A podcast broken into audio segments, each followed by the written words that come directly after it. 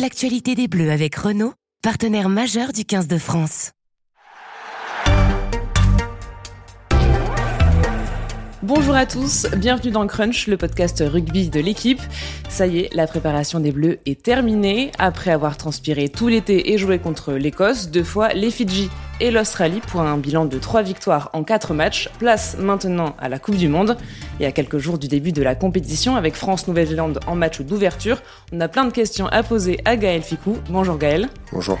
Comment vont les Bleus après leur dernière victoire contre l'Australie Comment s'est passée la préparation? Les Français pensent-ils au All Black tous les matins en se réveillant? Tout ça, on va aussi en parler avec Maxime Rollin et Alex Bardot. Bonjour messieurs. Bonjour. Bonjour. Crunch avec Gaël Ficou, c'est parti, flexion, lié, jeu.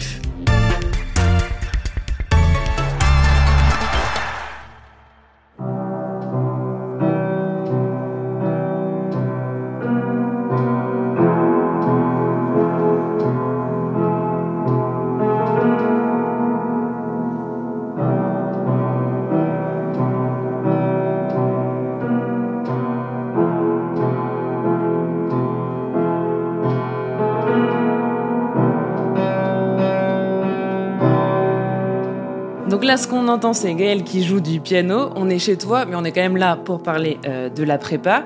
Une prépa pour la Coupe du Monde qui a commencé il y a longtemps maintenant, presque deux mois très intenses, sous les ordres, entre autres, de Thibaut Giroud, le préparateur physique des Bleus, qui est aussi l'homme qui pourrait faire faire du sport à n'importe qui. Alors d'abord, comment ça va? Ça va très bien, merci. Comment s'est passée cette euh, prépa? Est-ce qu'elle a été euh, différente des autres? Parce que tu as fait euh, déjà deux Coupes du Monde. Qu'est-ce qui a changé sur cette prépa? Bah, Le contenu, le rugby évolue, donc forcément on est obligé de s'adapter à, ce qui se fait à, plus haut niveau aujourd'hui. Euh, avant, par exemple, la Coupe du Monde en 2000, euh, 2019, on a fait beaucoup de volume. Là, on a fait beaucoup de, vitesse, d'accélération, parce qu'aujourd'hui, euh, le jeu et le rugby, c'est un peu ça. Donc on essaie de se rapprocher au maximum des datas et des données qu'on a au, quotidien sur les matchs et, sur les entraînements. Donc on a adapté notre préparation par rapport à ça. Pour essayer d'expliquer concrètement aux gens qui nous écouteront, comment ça se ressent sur le terrain, euh, l'effet d'une préparation? Est-ce qu'aujourd'hui, tu, tu, ressens, par exemple, le match contre l'Australie, tu t'es dit, mais euh, je souffre pas, ou je souffre moins que d'habitude, ou je me sens avec plus d'énergie, plus de gaz? Mais En fait, c'est des efforts que tu as l'habitude de, de, faire au quotidien, donc pendant deux mois. Donc tu es sous fatigue, euh, tu les répètes tous les jours, tous les jours, tous les jours, donc ton corps est habitué à la souffrance, à la douleur et au stress que tu, que tu lui mets au quotidien. Donc quand ça arrive en match, ben, c'est beaucoup plus facile. Je donne un exemple, un entraînement, on fait 50 sprints, en match on en fait peut-être que 20. Donc en gros, on a la capacité d'aller beaucoup plus vite, beaucoup plus longtemps. Et c'est ça qui fait qu'après en match, ça devient plus facile. Et les autres sont en difficulté, par exemple. Et est-ce que tu as l'impression aujourd'hui que toi, par exemple, tu te dis, je, suis dans la forme de ma vie, j'ai jamais atteint un niveau de forme comme ça? Parce que vous n'avez pas souvent l'occasion en top 14 de faire des prépas aussi longues. C'est sûr que tu te, tu te sentiras jamais aussi, aussi bien qu'après une préparation de Coupe du Monde parce qu'on n'a jamais l'occasion de faire deux mois de préparation. En club, c'est un mois maximum et au bout de deux semaines, je commençais à transférer sur du rugby. Là, on a fait quand même vraiment deux mois complets où tous les jours il y avait du physique, où tous les jours il y avait de l'intensité. Donc forcément, le corps, il est préparé au maximum. Après, il y a aussi la fatigue accumulée, des années, des entraînements, des charges d'entraînement, de la chaleur aussi. Donc euh, au début, euh, sur les matchs de préparation, on était en difficulté parce qu'on continue encore à travailler physiquement malgré les matchs. Donc ça s'est un peu vu notamment au, sur les deux premiers matchs. Et on est monté crescendo contre les Fidji et l'Australie où on, où on, a senti que les joueurs avaient beaucoup plus de, de gaz et beaucoup plus de, de, vitesse. Et vous faites, vous faites pas mal de, de tests également. Est-ce que toi, tous tes tests sont supérieurs à ceux euh, oui, des oui. dernières années ou même des dernières semaines? Surtout des dernières semaines, parce qu'après, des fois, on n'a pas les datas d'il y a 8 ans. Je donne un exemple. Mais c'est vrai que ben, moi, je suis un joueur qui commence à être euh, assez, pas âgé, mais plus sur la fin que sur le début. Donc forcément, quand j'avais 19 ans, j'allais beaucoup plus vite que maintenant. Mais par contre, euh, sur la puissance, sur la précision de tout, de tout, euh, de tous les plans physiques, ben, je me suis amélioré. Ça, c'est certain. Et tu penses que tu seras encore euh, plus fort, encore mieux dans, dans à peine 10 jours pour le match d'ouverture? Oui, en gros, là, on a cette période-là pour récupérer, pour que le corps se régénère, parce qu'on l'a mis quand même euh, à rude épreuve. Et, du coup, euh, c'est la période qui va nous permettre de, de, bien régénérer pour avoir ce rebond, comme on appelle ça, le rebond, euh, et, et d'arriver euh, enfin prêt le, face à la Nouvelle-Zélande vendredi prochain. J'ai une question un peu bizarre. Est-ce que tu es passé en bas de la tour TF1 depuis que tu, euh, tu es off en vacances chez toi? Non, mais on m'a envoyé une photo. on m'a envoyé une photo, mais euh, non, je suis pas passé encore. Donc pour, pour, les gens qui écoutent, il y a un immense portrait de, de toi notamment et d'autres joueurs. Est-ce que ça aide à, à, mesurer, à comprendre que le truc euh, arrive de voir quelque chose comme ça? Bon, On le mesure au quotidien. Je vois quand je rentre chez moi, même les voisins ils m'en parlent. On voit des affiches partout. On, voit, on commence à voir les fan zones. Donc on commence à se rendre compte de l'événement. Et, et l'engouement autour, autour du match de, de ce week-end, il était incroyable. Donc on, sent vraiment que ça monte en puissance. Et ça fait quoi? Ça sert le bide ou ça, ça rend enthousiaste ça, rend, enthousiaste ou ça... Bah, ça rend enthousiaste parce que forcément on attend ça depuis tellement d'années et, euh, et, voilà on arrive enfin sur cet événement et euh, on a diète parce que euh, déjà de jouer face à la Nouvelle-Zélande en premier ça va être assez incroyable et en plus devant notre public ça va être ça va être grandiose donc on a d'y être. Mais toi, c'est ta troisième. Qu'est-ce que ça change Est-ce que tu es presque habitué à, à, ça? Ou le fait que ce soit en France, ça, ça déculpe un petit peu euh, ton attente, tes envies, euh, la pression, même si je sais que tu, tu la gères plutôt euh, bien? Non, mais on s'habitue jamais à ce genre d'événement. C'est tellement exceptionnel et on est tellement chanceux de, de pouvoir y participer que qu'on s'y habitue pas. Incination, c'est différent. On l'a tous les ans. Les tournées de novembre, on les a tous les ans. Les tournées d'été aussi. Une Coupe du Monde, on travaille pendant quatre ans avec le, même staff, le, même groupe pendant pendant des mois et des mois pour arriver à cette compétition qui est qui est qui est euh, le but ultime. Donc euh, donc euh, ça se prépare ça se prépare. On l'a fait pendant deux mois. Je pense qu'on n'a jamais été aussi près. Je pense qu'on a très très bien bossé, que tout le monde est dans les starting blocks. Maintenant, il reste plus qu'à. Est-ce que ça a changé quelque chose aussi de faire quatre matchs de préparation contrairement aux autres années où il y en avait moins? Je pense que tout a été super bien cadré. Et imaginer parce que parce que euh, on est quand même 42, tout le monde a eu l'opportunité de se montrer, tout le monde a joué au moins un match, donc euh, je pense que c'est bien. On a eu le temps de, vraiment bien se préparer, de pouvoir alterner entre des joueurs qui ont pas mal d'expérience et des jeunes joueurs qu'il fallait qu'ils montrent leur talent, et ça a permis au, staff de voir tout le monde et de voir euh, de voir les capacités de tout le monde. Donc je pense que c'était une bonne chose aussi comme on l'a dit, on est, on est chez toi là, on est dans cette semaine off que le staff vous a donné. Je pense que c'est une situation inédite de se retrouver à 10 jours du match d'ouverture de la Coupe du Monde à la maison, tous les joueurs là. Comment tu vis ça? Est-ce que tu arrives à te détacher de l'événement Coupe du Monde? Est-ce que, est-ce que tu, au contraire, tu y penses beaucoup? Qu'est-ce que, Comment tu essaies d'occuper ton temps? Euh, Ces moments un peu, c'est spécial quand même. Je, pense que l'alternance est très bonne et, je pense que Fabien et son staff, ils ont essayé de, de trouver. Euh, un maximum de moments où on, puisse se vider la tête, où on puisse couper, parce que on a quand même passé là trois semaines H24 ensemble, tous les jours, sans s'arrêter.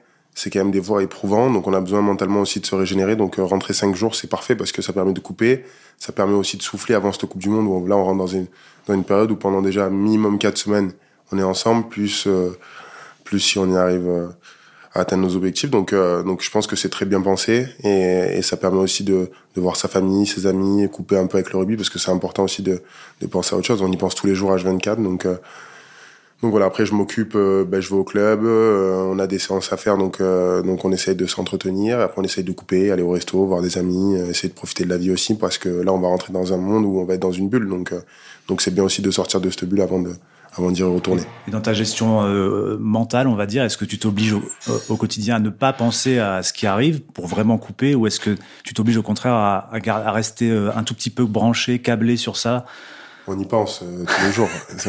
C'est l'objectif de notre vie, donc forcément on y pense H24. Après, quand je mange, j'y pense pas. Par exemple, je donne un exemple. j'essaye de, j'essaye de couper aussi, mais, mais oui, en se levant le matin, on se dit là, c'est dans une semaine, ça va être la, la folie. Donc donc voilà, avant de se coucher, euh, dès que dès qu'on a le temps de d'un peu penser euh, à autre chose, ben on essaie de le faire aussi. Tu, tu fais ce décompte, c'est-à-dire euh, J-10 comme nous on pourrait le faire en se disant la Coupe du Monde approche ou pas vraiment Si, un peu au fond de au fond de toi, oui. Quand tu te lèves le matin, tu te dis bah là ça y est, déjà je repars samedi, donc il reste plus que trois jours. Puis demain je me dirais il reste plus que deux jours. Puis voilà, petit à petit. Puis après on a d'y être. Hein. Moi le but c'est d'y aller le plus vite possible et de commencer parce qu'on a de on a d'être sur ce terrain, on a de, de, jouer face au All Black et on sait que ça va être grandiose. Donc, euh, donc on, a tous, euh, tous très envie de, de commencer. Dans l'approche de ce match, c'est quand même, même toi qui as une longue carrière en équipe de France, il y a un, caractère unique à ce match-là parce que c'est match d'ouverture de la Coupe du Monde à domicile et parce que c'est cet adversaire-là. Je pense qu'il y a peu de joueurs d'équipe de France qui ont vécu un, tel moment, même dans l'histoire. Même ceux de 2007, par exemple, qui avaient joué contre l'Argentine, c'était pas le même adversaire. Il y a une part d'inconnu, donc peut-être un peu pour vous, les joueurs. Est-ce que, dans la, notamment dans la gestion émotionnelle, comment vous avez, euh, est-ce que vous en avez parlé entre vous de ça, de cette manière d'aborder ce match-là, l'événement? Il y aura une cérémonie d'ouverture, il y aura. Bien sûr. On, essaie d'évaluer tous les paramètres pour, euh, pour rien laisser au hasard. En tout cas, pour avoir optimisé au maximum la capacité de gagner euh, cette équipe de Nouvelle-Zélande. On, a analysé le temps qu'on va s'échauffer avant la cérémonie parce que ça va être forcément réduit. On a analysé depuis deux mois, on a commencé déjà à parler de la Nouvelle-Zélande. Pourtant, on jouait contre d'autres équipes avant, mais on parlait tous les jours de, de la Nouvelle-Zélande parce que c'est le match hyper important pour lancer le, cette Coupe du Monde. On sait qu'il va être regardé par le monde entier. On sait qu'il y a beaucoup d'attentes autour de cette équipe de France. Elle n'a jamais été aussi forte, euh, cette attente, hein, je parle. Donc, euh, donc forcément, voilà, ça met aussi un poids sur les épaules, même s'il est positif pour nous parce qu'on est confiant et on, on sait que ça va être très dur. On a conscience de la difficulté de, de, cette Coupe du Monde et que tout le monde nous attend. Mais on se prépare mentalement, physiquement et, et pour être le plus près possible. Oui, c'est, pardon, c'est difficile de commencer par le match euh, le plus dur et de commencer direct par les All Blacks. Pour moi, il n'y a pas de vérité, honnêtement. Plus dur, oui, mais on les a repris à la fin, c'est aussi dur. Euh, c'est comme ça et je pense que c'est, c'est notre chemin. On doit passer par ce premier match euh, et il ne faut pas se poser 10 000 questions. De toute façon, il faut savoir gagner tout le monde pour gagner une Coupe du Monde. Donc, donc voilà, ça passe par les All Blacks. Si on veut être champion du monde, il faudra les gagner. Et même si on les gagne pas, c'est pas fini. Il restera encore des matchs et, et encore l'opportunité de se qualifier. Donc nous voilà, on a, on a tout évalué. On sait qu'il y a cette possibilité, cette possibilité, excusez-moi, de gagner ou de perdre. Et on sait en fonction ce qu'on doit faire. Et, puis on va se préparer au maximum. Et, et pour nous, il n'y a qu'une éventualité, c'est la victoire. Donc on va tout donner. Qu'est-ce que tu as pensé de la raclée euh, prise par les Néo-Zélandais face à l'Afrique du Sud? Est-ce que ça, ça, peut euh, changer la donne ou? Je pense qu'ils ont fait exprès. Non, je euh, Bien joué. Non, ça, ça change rien. La, la, compétition, on arrive, on a tous zéro point. tout le monde est, tout le monde part sur les starting blocks et c'est un autre championnat. Ce qui s'est passé la semaine dernière va, va pas du tout influencer. En tout cas, comptablement et à part mentalement, ça, ça va pas influencer la Coupe du Monde.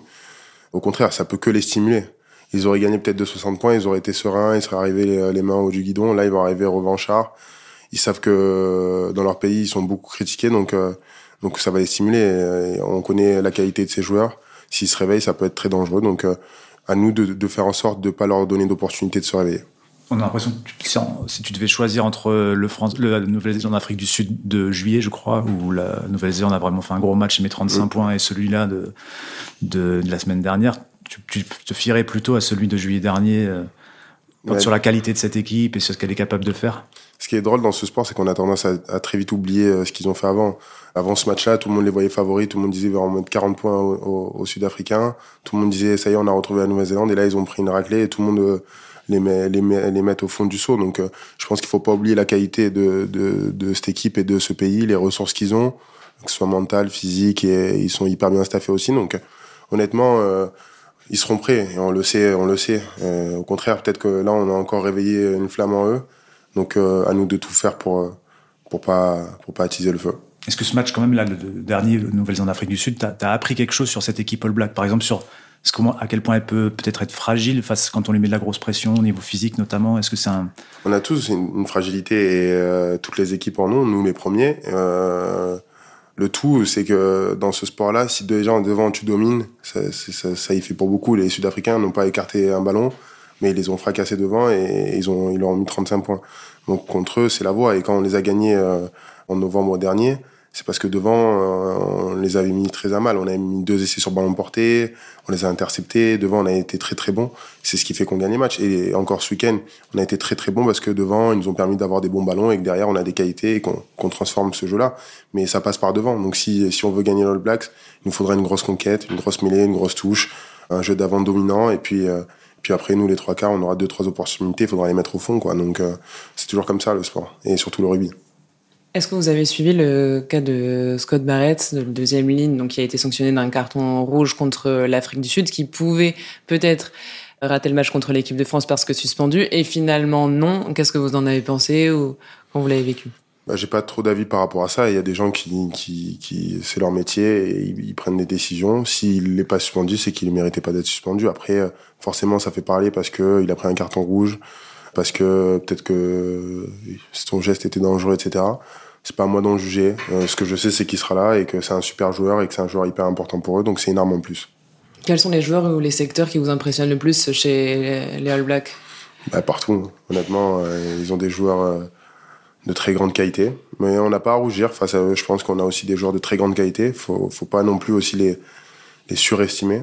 Euh, on a aussi de quoi faire, on a du répondant. Après, Voilà, on sait, on sait que devant, si on est dominant, ben, comme toutes les équipes, ben, elles deviennent fragiles. Et après, ils ont des super trois quarts. Donc, c'est toujours pareil. ils, ont des, ils sont complets. C'est une équipe assez complète. De votre côté, il y a eu un petit enchaînement de, mauvaises nouvelles. Il y a eu la blessure de Romain Ntamak, qui est forfait pour la Coupe du Monde. Il y a eu la blessure de Cyril Bay aussi sur le même match contre euh, l'Écosse, qui lui ratera le match d'ouverture. Il devrait pouvoir rejouer ensuite. Et on vient d'apprendre, euh, là, euh, presque en arrivant chez toi, le forfait de ton compère au centre, Jonathan Danti. Est-ce que ça affecte des, des choses comme ça? Est-ce que ça peut perturber un peu l'équipe? Comment le groupe a vécu tout ça? Ce qu'il faut savoir, c'est que tous ces coups, ces coups durs, on, sait qu'il y, qui, qui, allait en avoir il y en aura d'autres. C'est, la compétition, il y en a pour toutes les équipes, on, il y a des blessés partout, c'est un sport très dur physiquement, donc forcément, chaque match laisse des traces. On s'est préparé à tout ça, contrairement aux années précédentes. Quand tu me dis est-ce qu'il y a une évolution, etc., ça c'est une grosse évolution. C'est qu'on sait que ceux qui vont euh, commencer le match, ils vont pas forcément euh, finir euh, la compétition. C'est le jeu, on sait qu'il y a des blessés, il y a, il y a des il y a des choses qui se passent pendant un match de rugby qu'on peut pas contrôler. Euh, malheureusement, là, on, perd encore un très gros joueur pour l'équipe avec beaucoup d'expérience et qui nous a apporté, euh, qui a fait un super match d'ailleurs contre l'Australie, qui nous a apporté beaucoup euh, physiquement. Faudra le, faudra pallier son absence. Après, on a des joueurs remarquables qui sont là pour pour aussi pallier cette absence-là. Donc, ça fait partie du jeu. On est préparé à tout. On sait qu'il y aura d'autres coups durs pendant cette compétition, mais il faudra faire face. Les autres équipes auront aussi des coups durs. J'espère qu'on aura, on aura la chance avec nous et qu'on en aura de moins en moins. En tout cas, Cyril Bay euh, risque de revenir, Anto Gelonge risque de revenir, donc ça, c'est aussi des très bonnes nouvelles. Romain, malheureusement, non, mais, euh, mais voilà, euh, Joe, il va revenir aussi, parce que ça doit pas être très long, je pense.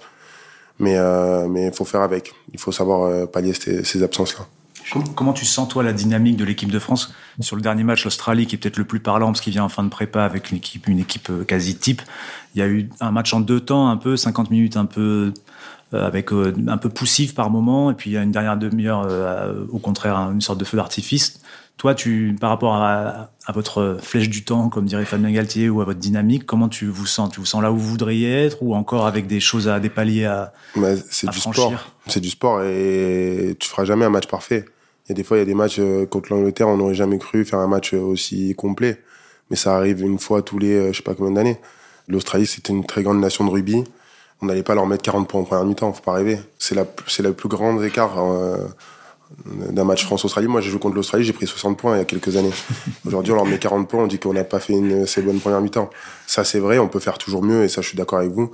Mais faut être aussi lucide par rapport à la situation. Aujourd'hui, mettre 40 points à l'Australie, il y a très peu d'équipes qui arrivent à le faire, donc, euh, donc voilà, c'est très positif. Bien sûr qu'il y a des choses qu'on peut améliorer, on peut toujours améliorer des choses, mais il faut savoir qu'un match, ça sera jamais parfait et notamment en première mi-temps, tu peux jouer la plus petite équipe du circuit international. C'est toujours dur quand on joue euh, sans manquer de respect à qui que ce soit, quand on joue des équipes un peu du bas de classement. C'est très dur en première mi-temps et on les, on les lâche en deuxième mi-temps ou en début de deuxième mi-temps, on accélère le jeu et là on sent que physiquement ils sont à mort. Mais en première mi-temps, c'est toujours très dur face à n'importe qui. Donc euh, l'Australie, c'est très costaud. Les, les, meilleurs joueurs du monde, ils ont, les, ils ont quelques joueurs incroyables dans leur équipe. C'est une équipe avec un potentiel extraordinaire. Moi, je trouve que c'est sur le circuit international peut-être l'équipe qui a le plus de potentiel. Après, ils l'ont pas encore mis, euh, ils ont pas encore euh, peaufiné à 100% leur jeu et je pense qu'ils pourraient être bien meilleurs. Mais en tout cas, intrinsèquement, la qualité des joueurs, physiquement euh, et rugbystiquement, ils sont assez impressionnants. Est-ce que tu penses, comme le disait un peu Fabien Galtier après le match, que notamment le match contre la Nouvelle-Zélande, puis tous les autres matchs de Coupe du Monde, ça va être un niveau au-dessus en termes d'engagement physique, mental? Là, pour l'instant, on prédisait des temps de jeu à 40 minutes peut-être pour la Coupe du Monde. L'Australie, je crois que c'est 32. Est-ce que tu penses qu'on va vraiment rentrer dans une autre dimension euh? il y aura cet aspect haute dimension euh, avec l'engouement qui se qui se prépare et aussi l'arbitrage. Peut-être qu'aujourd'hui c'est encore sur des petits réglages et je pense qu'ils vont monter le curseur, ils vont favoriser vachement l'attaque, ils veulent beaucoup de turnover, ils veulent que ça joue et euh, les arbitres sont briefés pour ça donc ils vont faire ils vont essayer de faire un spectacle et c'est très bien pour le rugby. Et nous on se prépare à ça physiquement en tout cas on est prêt pour jouer sur des standards qu'on n'a jamais atteints. Est-ce que vous avez, par rapport à cette évolution de l'arbitrage, Là, on n'a pas l'impression que vous ayez révolutionné votre jeu de votre côté? C'est à peu près la même chose que ce qui se faisait depuis un an, un an et demi. Est-ce que, vous avez euh, quand même des, variantes, on va dire, installées aujourd'hui par rapport à cet arbitrage On s'adapte. Il y a quatre ans qu'on a commencé le mandat avec euh, Fabien. C'était la défense qui primait. Aujourd'hui, c'est l'attaque. Donc, euh, on essaye de porter de plus en plus le ballon, mais il faut le porter haut parce que bah, quand tu le portes trop bas, tu t'exposes physiquement parce que bah, pour remonter 80 mètres, c'est assez dur. Et, euh, et donc voilà, faut faut jouer juste, faut jouer bien et euh, il faut le faire euh, sur, haut sur le terrain. Donc euh, on essaye de s'adapter à tout ça. C'est des facteurs qu'on fait qu'on n'arrête pas de, de faire évoluer chaque année par rapport aux règles, par rapport à, l'arbitrage, par rapport euh, par rapport à plein de choses. Et, euh, euh, on sait que cette Coupe du Monde, elle va être basée sur l'attaque. Donc, on essaye au maximum de, travailler ça. Tu, parlais de cette bascule entre une priorité défensive au début du mandat de Fabien et une priorité offensive aujourd'hui. On voit que la défense aujourd'hui, effectivement, est plus friable, on va dire. Il y a trois essais par match encaissés en 2023. C'est deux fois plus qu'au tournoi 2022. À quoi tu l'attribues, toi? Est-ce que c'est lié au, à, justement à ces changements d'arbitrage, notamment dans le jeu au sol, qui favorisent l'attaque est-ce que c'est totalement Ouais. C'est exactement ça. C'est qu'aujourd'hui, tu regardes toutes les équipes, même les meilleures au monde, elles prennent trois essais par match. Et les meilleures, elles prennent que trois essais par match. Les autres, elles en prennent cinq ou six. C'est dû à l'arbitrage, c'est dû à la règle. Aujourd'hui, quand tu tiens le ballon 4 temps de jeu, tu as souvent un avantage ou une pénalité. Pénalité, ça touche à 5 mètres ou à 10 mètres de la ligne. Ballon porté, c'est un avantage à 80% du temps. C'est ça que le Leinster font que taper en touche et ils prennent pas les points. Et du coup, tu, forcément, tu, tu marques un essai. T'as peut-être, allez, sur, euh, si on parle comptablement, si tu tiens le ballon dans le camp adverse, tu as 4 chances sur 5 de marquer. Donc sur 5 possessions, peut-être tu vas en perdre une. Mm. Et donc à la fin, tu, tu comptes, ça fait 4 essais. Justement, quand on regarde les stats de possession de l'équipe de France aujourd'hui, c'est autour de 45% à peu près. Et, et euh, la question est est-ce qu'il faudrait que vous ayez un peu plus de possession à la fois pour vous créer plus d'occasions et, et, laisser aussi moins de la, la possibilité à l'adversaire de vous manœuvrer euh C'est trouver le juste équilibre en fait entre tenir le ballon haut sur le terrain, Mm. tout ce qu'on essaye de faire. Il y a des équipes, par exemple l'Australie joue dans leur camp, l'Italie joue dans leur camp, ils ont des possessions énormes, mais ils perdent tous leurs matchs. Mm. faut trouver le juste équilibre. C'est pas la possession qui fait gagner le match, c'est de la posséder au bon endroit, au bon moment. C'est ça qu'il faut regarder. Donc, il faut pas regarder le chiffre en lui-même, il faut regarder comment il est utilisé ce chiffre. Nous, on porte 45% euh, du temps le ballon, mais dans le camp adverse. Donc, on, on marque beaucoup plus que les autres équipes et on gagne beaucoup plus que les autres équipes. Personnellement, c'est ta troisième Coupe du Monde. Est-ce que tu te sens une mission particulière vu que tu seras le seul joueur dans ce cas dans le, groupe France? Euh, Franchement, non. Euh, enfin, la mission est toujours la même. Je suis capitaine de la défense, j'aide au maximum les gars. Après, forcément, j'ai plus d'expérience que certains. Mais tu sais, les mecs, maintenant, ils sont tellement préparés, tellement pros, tellement. Il y en a, ils sont bien plus pros que moi. Donc, euh, donc, euh, donc, euh, donc, j'ai pas à les aider. Non, honnêtement, euh, ça se fait tout seul, ça se fait naturellement. Après, bien sûr que j'ai un rôle beaucoup plus important que dans le passé. Notamment en 2015, où moi, j'arrivais, j'étais le plus jeune de l'équipe. Donc, euh, donc là, au contraire, j'essaie de prendre un maximum d'expérience. En 2019, c'était différent. J'avais un statut de titulaire où je jouais beaucoup, etc. Et puis là, j'arrive, euh, c'est ma troisième et, et je vais essayer d'apporter au maximum mon expérience et, et d'être le meilleur possible pour l'équipe, tout simplement. Donc du coup, on a parlé de la préparation pour la Coupe du Monde, des All Blacks. On voulait aussi parler euh, de ton livre, de ta biographie coécrite avec Maxime qui est là. Et on précise aussi qu'on est chez toi, donc c'est pour ça qu'il y a un peu de bruit, parce qu'il y a des travaux chez tes voisins, que les auditeurs ne soient pas surpris. Euh... une soirée ou quoi là euh, Dans ton livre, tu écrit que euh, la Coupe du Monde 2023 a tous les ingrédients pour devenir le point culminant de ta carrière. Est-ce que tu le sens là, que tu es à l'apogée de ta carrière? Comment tu te sens à un moment d'aborder ce moment-là? Je le sens, mais je l'espère surtout parce que on, pourrait refaire le même podcast dans, deux mois et j'espère qu'on sera avec la coupe. Et là, je te dirais, ben, on avait bien vu avec Max. Mais, euh, mais pour l'instant, je peux pas te dire euh, plus que ce que j'espère. En fait, c'est des espérances, c'est des envies. Oui, je sens que j'ai jamais été aussi bien dans mon rugby, bien dans ma tête, bien dans ma vie. Donc forcément, euh, ben, ça serait le Graal de, pouvoir remporter euh, cette compétition, en plus avec des mecs que, que j'adore. Donc, donc voilà, c'est le but. Après, ça va être très très dur, hein, on le sait il y a des équipes euh, et des joueurs qui sont comme, comme moi, hein, qui espèrent ça depuis toute leur carrière. Donc, euh, donc voilà, ça va être très dur, mais on y croit fort. Quand on te voit jouer aujourd'hui, par rapport à cette idée d'apogée de carrière, on a l'impression d'un joueur qui, qui, n'a, qui est serein, qui a pas de, qui, qui y a jamais d'empressement dans ce que tu fais, jamais de crainte euh, apparente en tout cas. Les ballons, tu les joues tranquillement sans tout le temps mettre de la vitesse. Euh, en défense, c'est pareil. Est-ce que toi, tu, le ressens comme ça sur le terrain? C'est-à-dire que tu vois les choses de manière posée ou? Oui, forcément, tu as une expérience différente. Quand j'étais jeune, je voulais garder tous les ballons, j'étais tout le temps à fond, etc. Là, tu sais comment il faut jouer, tu sais comment il faut trier. Après, il y a tellement des situations que j'ai répété des milliers de fois que que bah, tu sais ce qu'il faut faire au bon moment. Après, il y a des fois je me trompe. Hein. Y y a, je fais pas que des bons matchs. Hein. Il y a des matchs, euh, notamment face à l'Écosse, j'ai pas été très bon.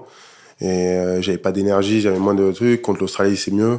Puis ça va monter crescendo jusqu'à, j'espère, euh, cette finale en fin, fin octobre. Mais, Mais, euh, mais oui, après, dans mon jeu, bien sûr que je fais moins d'exploits qu'avant. Mais je pense que sur le match global, je suis beaucoup plus efficace pour l'équipe. Et c'est ça qui m'importe. Aujourd'hui, c'est pas de marquer ça, un essai. Parce que c'est Ben, pas facile de perdre ses qualités de, de vitesse, parce que tu disais tu dois sans doute moins vite qu'à 18 ans, Ouais. et de basculer vers un joueur plus sur la. Ouais, plus complet, je pense. Mais euh, au final, euh, je avant, je faisais, euh, je mettais un essai de 60 mètres ou 50 mètres, tout le monde disait magnifique, mais derrière, j'avais raté quatre plaquages. J'avais pas couru parce que j'étais trop fatigué. J'avais pas fait l'effort sur le sprint. Je montais pas sur les coups d'envoi. Et donc ça, les coachs, dans l'ombre, les spectateurs, ils disaient, ah, mais c'est génial, il a marqué un essai de dingue. Mais j'avais pas fait un bon match. J'avais juste marqué un essai de dingue, mais c'est tout. Et moi, à la fin, le coach, il veut me voir, il me dit, mais ton match a été nul. Mais non, mais j'ai marqué, oui, mais ça, on s'en fout. Et c'est ce qui compte, en vrai, c'est le, le contenu du match. Et aujourd'hui, on cherche des joueurs euh, qui performent pour l'équipe et pas qui performent sur un exploit. Donc c'est une bascule mentale que tu as dû opérer pour euh, devenir un, autre Le rugby, t'as ça. Hein. Aujourd'hui, euh, Stuart Lancaster, euh, tu peux marquer un essai de 80 mètres si derrière t'as pas fait tous les efforts qu'il fallait pour faire pour aider l'équipe. il- Et tu tu t'es sûr que le prochain match tu le joueras pas. Et Fabien, c'est encore c'est pareil. C'est la même acabit. C'est des entraîneurs qui prennent euh, l'ensemble du match et pas une action incroyable. Il y a des joueurs qui sont fantasques, qui vont marquer un essai de fou, mais derrière ils ratent quatre plaquages. ils se pas replacés sur la couverture, ils font pas le taf pour l'équipe et ça marche pas. Ça peut pas marcher. Donc faut être complet. Aujourd'hui, c'est c'est ce qu'on recherche. Et à l'é- à l'époque, il n'y avait pas tous ces GPS, tout ça. Donc en fait, les, les gens, ils regardaient le match et le mec, il avait marqué deux essais, mais il avait rien fait. Tout le monde disait, mais il est énorme, etc. Mais maintenant, tout est calculé. On sait, on peut pas tricher. On sait le nombre de pourcentage de marche, on sait tout ce qui se passe sur le terrain. C'est assez impressionnant. Fliqué, Donc, quoi. Pas fliqué, mais en gros, ça te permet d'avoir des données qui, tu comprends pourquoi tu gagnes les matchs ou tu les perds. Ouais. Et avant, on le comprenait pas, parce qu'on dirait, on s'est fait dominer ici, mais non, mais il y a plein de choses qui rentrent en compte. Dans ton livre, tu parles aussi beaucoup du Grand Chelem, ton premier trophée, une sorte de délivrance en quelque sorte. Est-ce que ça t'a aidé à franchir euh, un cap, à te libérer de quelque chose? Honnêtement, après, j'ai jamais été frustré. Hein. Maxime me connaît un peu. Non, je savais que ça allait arriver. Après, c'est vrai que je suis souvent tombé dans des cycles où c'était assez compliqué pour les clubs où j'ai joué. Il y a qu'au Racing où j'arrive dans une période où le club, euh, je pense, est sur une pente positive. C'est un club qui veut aller chercher des titres, qui est ambitieux, etc. Mais c'est vrai qu'à chaque fois où j'ai été dans, dans des équipes où elles étaient en reconstruction, où c'était compliqué, etc., où on jouait pas forcément des fois les phases finales, notamment avec le Stade français, sans manquer de respect, mais c'était un peu le cas. Quoi. On a joué trois années où on n'a pas joué de phase finale, ou quatre années sans jouer de phase finale. C'était un peu frustrant pour moi. Mais, euh, mais voilà, ça ça m'a pas délivré, mais j'étais heureux parce que bah, tu sens que tous tes sacrifices, tous tes efforts, euh, tous ces matchs joués bah, payent, euh, payent tôt ou tard. Et c'est quand même un titre euh, prestigieux de gagner le Grand Chelem. Il n'y en a pas beaucoup qui l'ont fait. Et, euh, et la France, ça faisait peut-être euh, plus de 10 ans, combien 12 ans qu'il avait 12. pas 12 ans qu'il n'avait pas gagné. Donc c'était une délivrance pour tout le monde, je pense. Est-ce que tu as découvert des émotions à cette occasion-là? C'est-à-dire que euh, l'émotion de Ouais. gagner un titre, c'est. Ouais. Ouais, à 4 heures du matin, des émotions. non, mais oui, euh, oui, oui, non, des émotions de dingue. euh. Bah, déjà, la communion avec le public, euh, cette atmosphère assez impressionnante. Et même avec les gars, parce que quand tu gagnes un titre, t'as beau dire, mais ça te lie quand même, euh, ça te crée des souvenirs communs qui sont incroyables. Donc, euh, forcément, euh, quand on se rappelle au restaurant des matchs ou des ambiances ou des atmosphères ou des soirées ou des ci et des là, ben ça, on repense au Grand Chelem parce que c'était une année spéciale pour nous tous. Tu dis aussi que ce titre t'a réconcilié un peu avec le Stade de France, qui est un peu froid et qui est aussi euh, bon bah un endroit où il y a eu des bon pas très cool pour l'équipe de France sur les dernières années. Est-ce que comment tu te sens maintenant avec bah, le dernier match contre l'Australie et avant euh, avant la Nouvelle-Zélande? Bah, c'est redevenu un stade où ça gagne. Donc déjà, forcément, la- l'ambiance elle, est différente. Et après, je pense que la fédération a fait un super boulot par rapport au show, euh, au show qu'ils font dans ce stade. Aujourd'hui, c'est quand même, le, pour moi, c'est une des plus belles ambiances euh, en Europe. C'est assez impressionnant dans le monde du rugby, je parle. hein. Euh, L'ambiance au Stade de France aujourd'hui, c'est incroyable. Donc, euh, donc pourvu que ça dure, et j'espère que bah, pendant cette Coupe du Monde, on aura l'occasion encore de faire lever la foule. Tu parles aussi dans ton livre de ton rôle de vice-capitaine de l'équipe de France et capitaine du Racing. Qu'est-ce que ça a changé dans ta carrière? Bah, t'évolues, t'as beaucoup plus de responsabilités. Moi, je suis quelqu'un de bon vivant, donc j'avais quand même tendance à faire pas mal de conneries, et ça te calme parce que bah, les mecs, ils te regardent. Tu dois montrer quand même l'exemple, tu dois aider tes coéquipiers, tu dois être prêt sur tout, tu dois tout connaître, que ce soit stratégiquement, euh, tu parles avec le coach, tu dois être un pour le coach aussi, donc euh, c'est hyper important, et moi, ça m'a fait évoluer. Désolé. Ça m'a, on dirait, il fait exprès, mais c'est un truc de fou. Et euh, ça m'a fait évoluer en tant qu'homme aussi, parce que euh, tu penses plus qu'à toi. Quand tu arrives le matin, tu sais qu'il y a des mecs qui vont venir te voir, ils vont dire ouais, ça, ça va pas, ça, ça va pas. T'as tout ton rôle à toi à gérer, plus ceux des gars qui comptent énormément sur toi, plus le coach, plus plein de choses, quoi. Donc, euh, donc c'est beaucoup de responsabilité aussi. Ça t'a alourdi à un moment ou t'as pris, as pris tout ça avec tranquillité? Non, je me prends pas la tête par rapport à ça. J'essaye d'être le plus naturel possible. Pour moi, capitaine, ça veut pas dire que je suis mieux, plus fort, plus truc que les autres. Ça veut juste dire que tu as des responsabilités plus importantes dues à ton expérience, dues à ton leadership. Et puis après. Mais ça pourrait te détacher de ta performance aussi. À force de penser au collectif. Je crois qu'à un moment, c'est Thierry Dussautoir qui disait un peu ça. Il y a tellement de choses à porter que parfois. Moi, ça n'a pas d'influence. Honnêtement, euh, je, ça n'a pas d'influence. Euh, je le prends assez naturellement et je me prends pas la tête par rapport à ça. Dans ton livre, tu parles aussi de choses plus personnelles, notamment de la religion, euh, comme quoi c'est un truc très important dans ta vie. Qu'est-ce que ça t'apporte dans, dans, le rugby, la sérénité euh? Non, dans le rugby, euh, c'est juste, en fait, c'est juste des croyances. Mais quand tu les as depuis tout petit, c'est inné, on va dire, ça devient même inné presque. Et ça m'apporte la solidarité, l'entraide, bah, ce côté un peu leadership aussi, parce que dans une religion, le but c'est de fédérer, c'est d'être bien en communauté, c'est de faire le bien plutôt que faire le mal. Et donc en fait, c'est ce qu'on essaye de faire dans une équipe tout simplement. Donc euh, ça, c'est un impact que je contrôle même pas, c'est naturel quoi. Ça peut t'aider, oui, quand tu as des doutes. Euh, euh, ça te permet aussi de, des fois aussi de te libérer l'esprit par rapport à. On parle de rugby H24, donc ça te permet aussi de voir autre chose. Et après, je pense aussi, c'est chez moi, ça a été une culture parce que j'ai baigné là-dedans depuis toute petite, donc bah, ça a été une suite logique, on va dire. Merci Gaël d'avoir été avec nous à quelques jours du début du mondial. On te souhaite une bonne Coupe du Monde.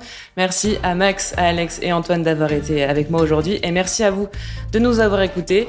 Retrouvez-nous très vite sur toutes les plateformes de podcast et en attendant sur l'équipe.fr et dans le journal L'équipe. Salut. Retrouvez-nous très prochainement pour un nouveau podcast de l'actualité des Bleus avec Renault partenaire majeur du 15 de France.